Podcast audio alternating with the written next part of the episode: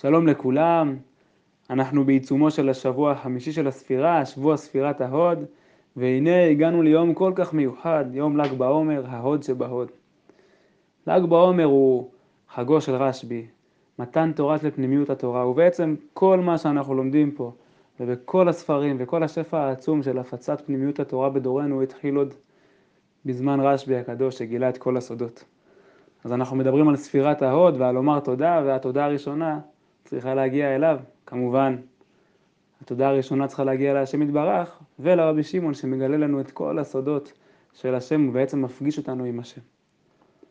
אז אנחנו עכשיו נסגור את שבוע ספירת ההוד. אמרנו בפעם הקודמת שההוד זה לומר תודה, פשוט. דיברנו על זה שההוד היא המשך של ספירת הגבורה, בה דיברנו על רגישות.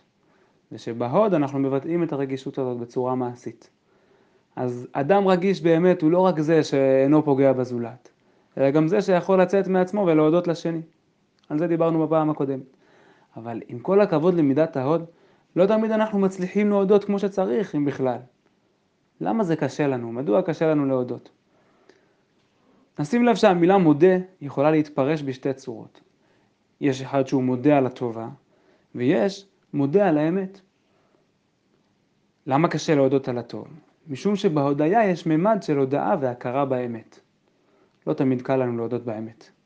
על איזו אמת אנחנו מדברים ולמה קשה לנו להודות בה. אז האמת היא, אותה אמת שאנו מדברים עליה, שהרבה יותר ממה שאנחנו מסתדרים לבד אנחנו זקוקים לעזרה. החל מההורים, דרך בן הזוג והילדים, חברים, שותפים, וכלה בכל האנשים המרכיבים את החברה בה אנו חיים. כל זה מבלי לדבר על התלות המוחלטת שלנו בהשם, כל הנשמה תהלליה, על כל נשימה ונשימה אנחנו צריכים לקלס לבורא.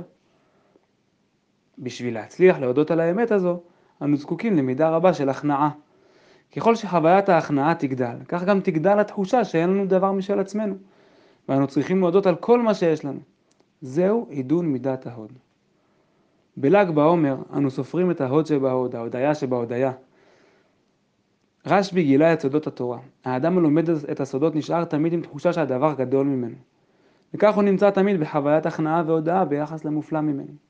ופה נרחיב טיפה יותר ממה שכתבנו, שאפשר ללמוד תורה, ובתורה הנגלית זה יכול לקרות, שאני לומד ואני מבין, כי זה מושגים שאני מבין, שור שנגח את הפרה, וכל מיני מושגים שאני מכיר.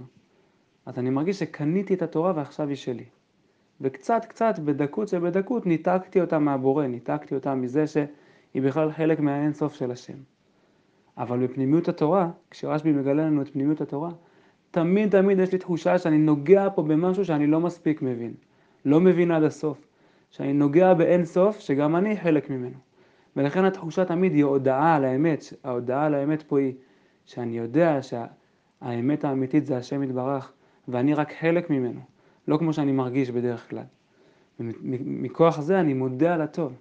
למה אני מודה על הטוב? כי כל דבר שהשם נותן לי הוא חידוש מופלא.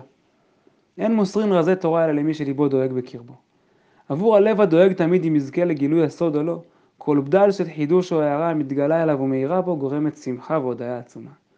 ל"ג שמח.